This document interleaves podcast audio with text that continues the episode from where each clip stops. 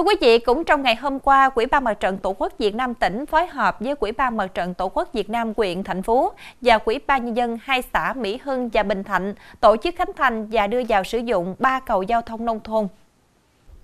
3 cầu gồm kênh Sườn ở ấp Thạnh Khương A, xã Mỹ Hưng dài 14m, ngang 2,5m, kinh phí xây dựng hơn 93 triệu đồng. Trong đó, Ủy ban Mặt trận Tổ quốc Việt Nam tỉnh, Hội Cựu chiến binh quận Tân Phú, thành phố Hồ Chí Minh vận động sư bà Chiếu Phước ở thành phố Hồ Chí Minh hỗ trợ 70 triệu đồng, phần còn lại do nhân dân trong khu vực hưởng lợi đóng góp.